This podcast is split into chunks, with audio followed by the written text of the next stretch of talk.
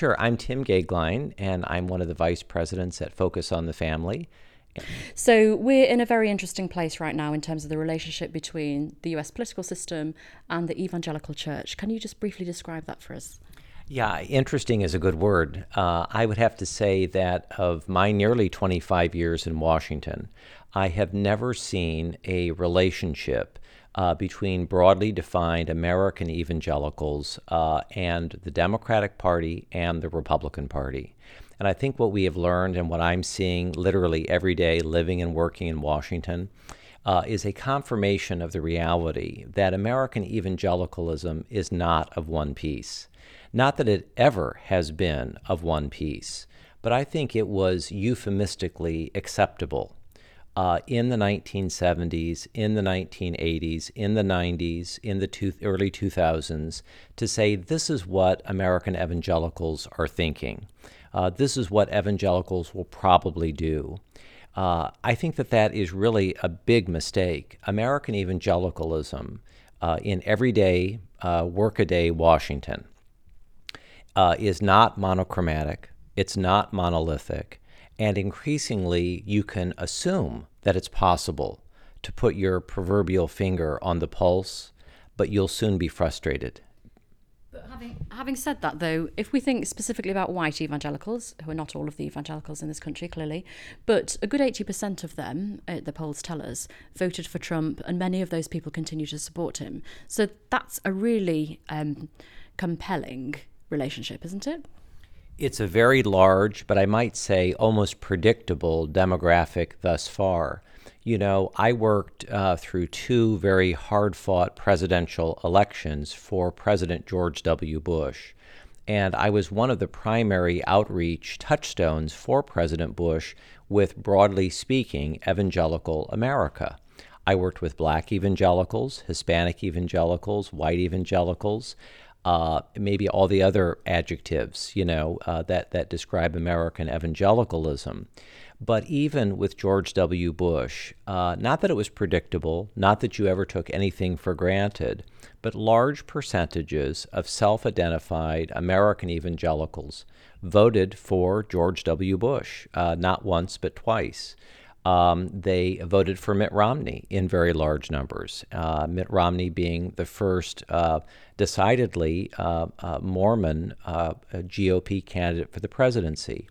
And I don't think that that's anomalous. I wasn't surprised. I can honestly say that my phone lines were burning off the hooks. You know, how can American evangelicals support Mitt Romney? Or in the primary, will they support him? Uh, that was probably the most commonly asked question. Uh, and not because I had particular insight uh, or anything else, but experience told me that if it was, after a hard fought primary, uh, if if it was a Mormon who was going to be the prime GOP presidential candidate, uh, that significant numbers of evangelical Christians, almost predictably, probably would support that candidate. You mentioned the journey through the 70s, 80s, 90s. Let's walk back to that. I, I can remember the 70s, and I remember the time um, when the evangelical church was really quite separate. You know, there was there was a virtue in being set apart, um, that we're in the world but not of the world. All of these things, and there was a very specific movement in the seventies, wasn't there, to encourage those Christians to engage with the public square. May I say, I learned very early in American politics, and I'm confirming the point that you so eloquently raise that anecdotes are not statistics. uh, and it is absolutely uh, you know, data driven uh, that uh, really, uh, up to and including the mid 1970s, self identified American evangelicals uh, uh, in very large numbers chose not to participate in very large numbers uh, in American politics. There was a definable, in the evangelical, broadly defined subculture, a kind of separatism. that you are in the world, you're not of the world it's a dirty process. Don't get involved. You have an important um, uh, witness that is quite apart from the public square. And what happened uh, in America is that in 1973, uh, our Supreme Court um, uh, legalized and some would say imposed uh, abortion, legal in all nine months, up to and including the birth of the child uh, in the Roe versus Wade decision. This, in large numbers, brought American evangelicals into the public square, in part there were a series of other issues in that social and moral revolution of the 1960s, 70s, and early 80s that came on the radar scope of American evangelicals for the first time. One other thing that I think is very important many American evangelicals did not define themselves as such. They referred to themselves as fundamentalists. They refer to themselves as apostolics or Pentecostals or disaffected mainline Christians. So when we talk about evangelical Christians, hand over heart, I'm just always a little careful because what evangelical America, white evangelical America, means in 2018 is not what it meant uh, in 1997 or 1987. One other comment, if I may. Um, in broad dissatisfaction with what was happening in America's social revolution, uh, there were groups, there were individuals who matched that dissatisfaction uh, with new uh, political uh, action committees, the moral majority. Uh, there were there was an explosion of, uh, for the first time, cable or satellite television uh, and the use of broadening this dissatisfaction and kind of concretizing it into television programs, radio programs. In other words, it was no longer kind of a niche uh, uh, magazine culture or the occasional newsletter. So, this is all very important to the way that, in my opinion, American evangelicalism grew up and grew into the public square. Let's start with that then, the media side of things, because um, I'd, I'd love you just to unpack for us what media consumption looks like for many, especially non Washington evangelicals or Christians in the States, and how they can engage with messages that perhaps reinforce what they're already thinking. You know, uh, I am so thrilled that you are asking this question because my answer is going to be extremely counterintuitive. There has been, really for the last 50 years in American politics, a gigantic misunderstanding on the part of what you and I would call mainline media. And by the way, uh, I you know I have a good relationship uh, with uh, you know uh, much of mainline media who doesn't necessarily share my worldview, but they're good friends and and and we have a good ongoing conversation. One of the things that they did not and do not understand is how remarkably sophisticated American evangelicals are technologically. American evangelicals looked at CBS, they looked at NBC, they looked at ABC, the, the, the, primary American networks before the advent of cable and satellite. And what they did, ingeniously I might add, is they mimicked that model and found a new way to use it to advance what you and I would call a more conservative, uh, a more Christian conservative outlook. So, what you have uh, beginning in the 1970s, 80s, 90s is you have very significant figures in television, in radio, who are using successful mainline, mainstream models. They are readapting those models and they are using it to get the word out. Um, and, and may I say, this applies to 2018. Uh, I was very recently with what you and I would call a, a very significant big media figure. And uh, it was her understanding that somehow American evangelicals were a little bit behind in the area of social media. Well, we spent uh, several days together actually looking at what you and I would call some of the larger uh, sort of evangelical institutions the conclusion, when it was all said and done, is that not only is American evangelicalism way ahead of the wave, but that the counterparts that she could think of on the left were maybe 20 years behind. And I don't think that that's unusual. Uh, American evangelicals have always found a way to reform it in order to preserve it. Reform is in the DNA and in the marrow um, of what is often Orthodox or doctrinal Christianity broadly defined. Uh, one other comment, if I may. It is common in America, whether you're in Tuscaloosa, Alabama, or in the, the suburbs of New York, Philadelphia, Washington, and Los Angeles, to go to large, what we call megachurch uh, evangelical churches and to find them looking like the 21st century, and I might say looking like the 22nd century. There's broad discussion in America about evangelicalism without bricks and mortar, and what will that mean? Uh, a creation of community virtually, and what will that mean? So I'm actually quite hopeful, and I feel very strongly that the models we're talking about are going to fit into the matrix of how politics is done in America. It's kind of the current equivalent, isn't it, of that um, was it the 50s or 60s rock and roll thing? Why should the devil have all the good music? So reclaiming the, the public space. Uh, I'm glad you mentioned that because that fits in precisely with white evangelicalism in America. It also fits in with black evangelicalism in America, which is in America, the primary music, the primary cultural touchstone for multiple millions of evangelical millennial uh, Christians is uh, Christian contemporary rock music. In its in its early derivations, it you know it wasn't Elvis Presley, it wasn't the Stones, it wasn't the Beatles, but as early as the 1970s and 80s, you can look at some of this new music, so-called new music, and all of a sudden, uh, it's uh, rock and roll and we're not singing anymore about you know a beautiful woman or a handsome man or a nice looking car.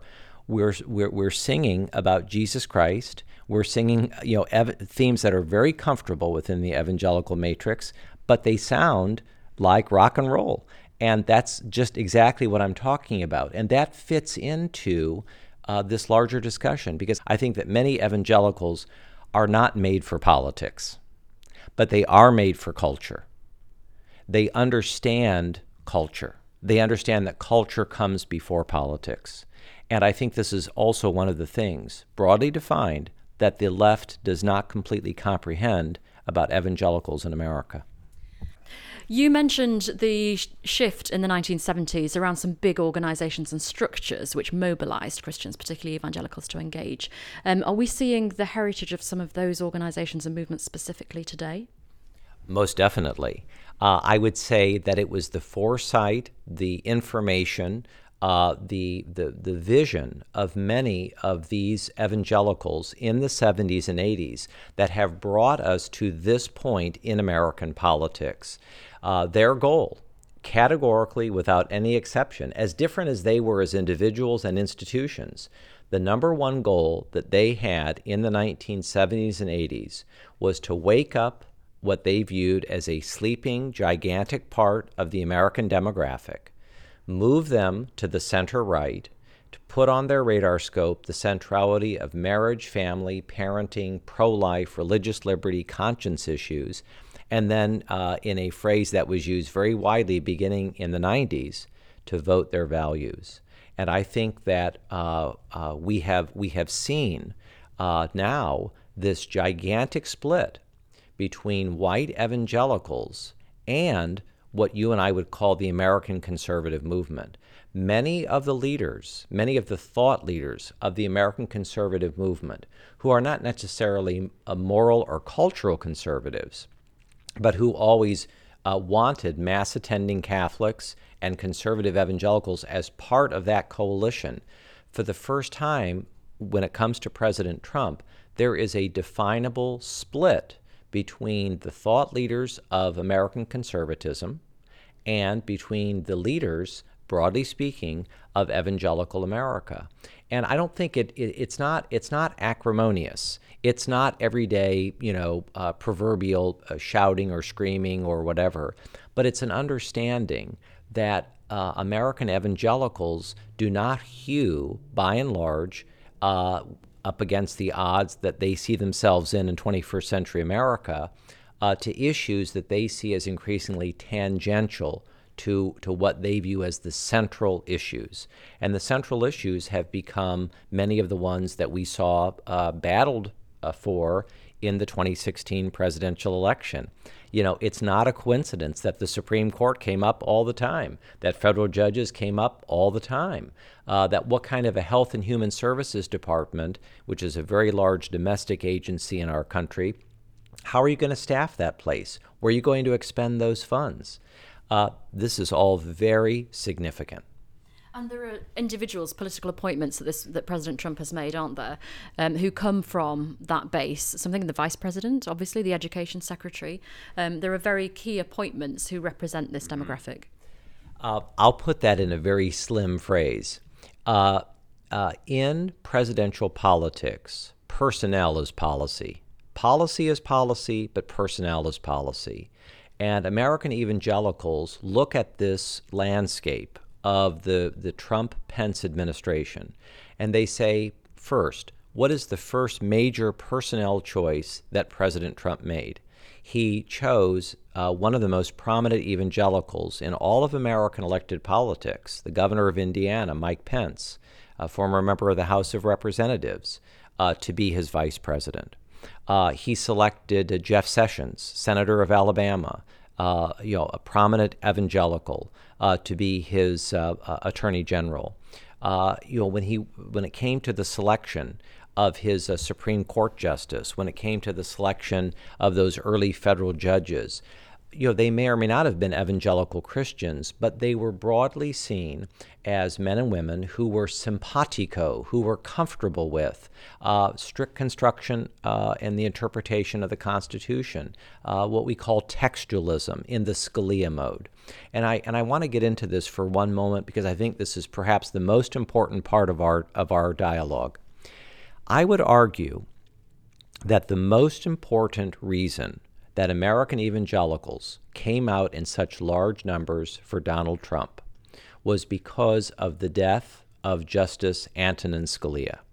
And it wasn't just that, that, that people were having a discussion about what kind of a Supreme Court justice would you want to have, but people understood this was, without any peer on the domestic front, the most important uh, personnel decision in the judicial branch of the American government that this president would be making. And it was a stark binary choice. Do you want Hillary Clinton making that decision, or do you want Donald Trump making that decision?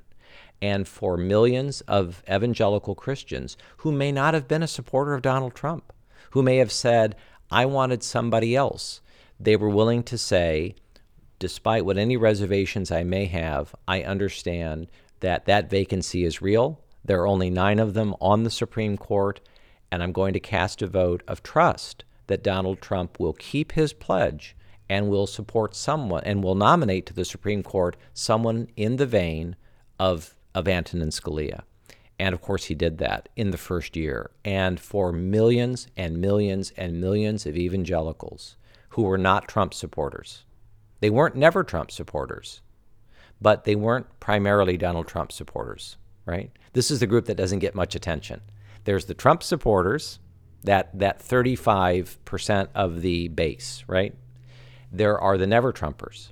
But I am primarily in my work very interested in the people between those two parentheses because they're really important in uh, in all of American elected politics. And I would argue very strongly, vociferously, that in the midterm elections this November in the presidential election of 2020, it is that group that is the one to watch.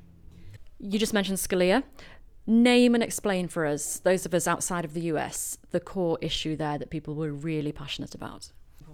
The number one issue in the replacement of the late, and some would say the late great Justice Antonin Scalia, was a view of the Constitution that the words have a fixed meaning that they it's not a living constitution. It doesn't change with sta- with fads and styles. That it has a fixed meaning, and that overwhelmingly, and I'm speaking very broadly, American conservatives, for all of the differences that American conservatives have, the one thing, and there may be only one, the one thing that American conservatives agree on is a fixed meaning of the Constitution.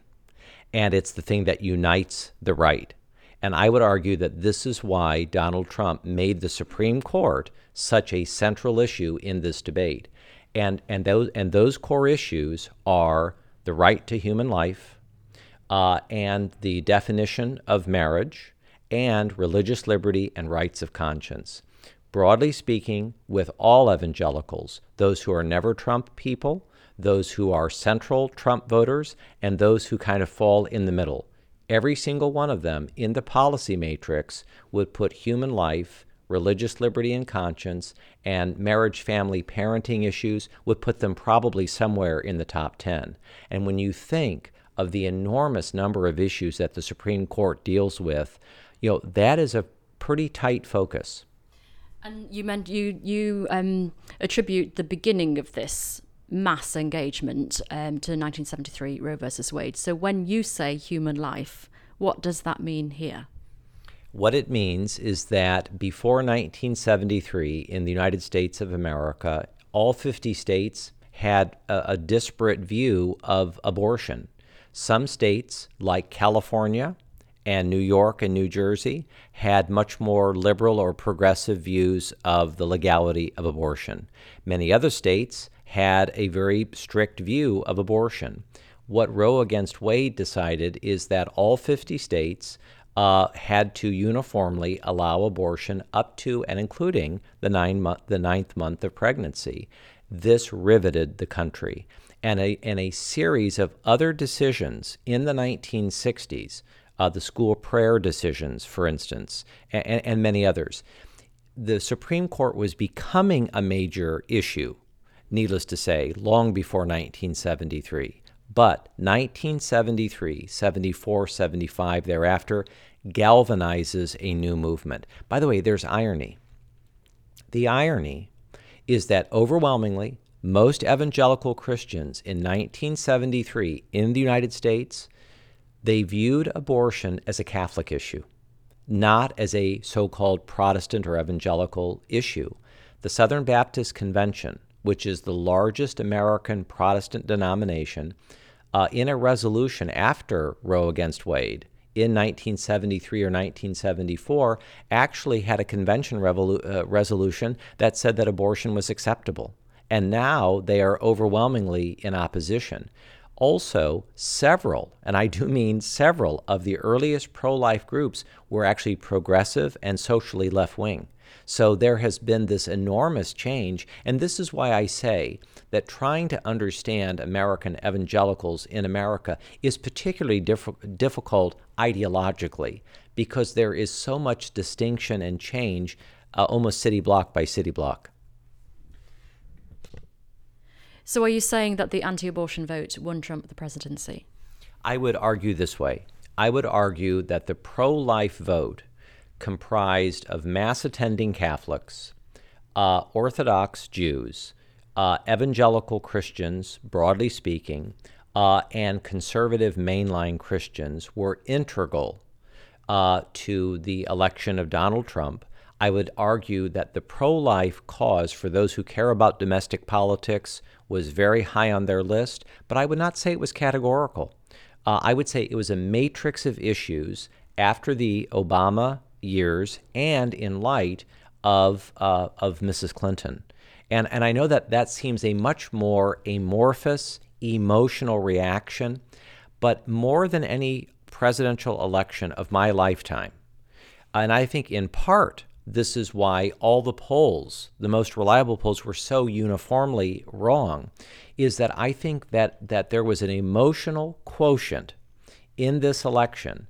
Uh, many people voting against the other candidate, voting against Hillary Clinton or voting against Donald Trump, that, that I think was very unique in American politics.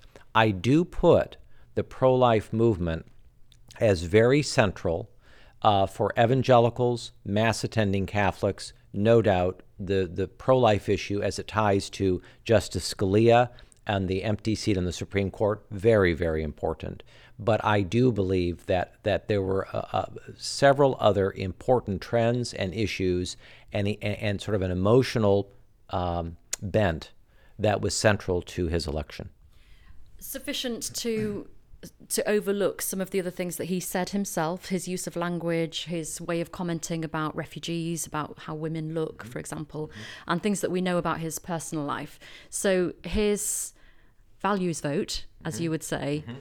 Overrode all of those other moral probity considerations you know i really believe that if the opposing candidate were not hillary clinton where where Bill and Hillary Clinton, and I say this respectfully of his presidency because it's about the office, they brought a lot of baggage.